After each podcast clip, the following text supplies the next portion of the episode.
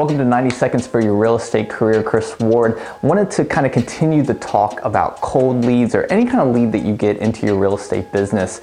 Uh, it's really important, I think, to communicate and find the medium in which your customer or client is communicating to you in. So, um, a lot of times, you know, uh, just traditionally, real estate agents want to just phone call, just phone call. And today's culture, unfortunately, People are annoyed with phone calls. You gotta find out how to communicate within a realm that you're gonna get communication back from this potential lead, this potential client. So, texting, Facebook messaging, um, Instagram direct messaging, email. You have to try all these modes of communication when you get a new lead. As soon as it comes in, if you call, they don't answer, great. Shoot them a text. They don't respond right away. An email, a Facebook message if you found out, you know, a little bit of information about them and connect with them in that way. Find the mode of communication that works best for them and communicate and continue to communicate with them in that way. You'll be very surprised how many people will be more responsive when you try different ways of communicating and reaching out to them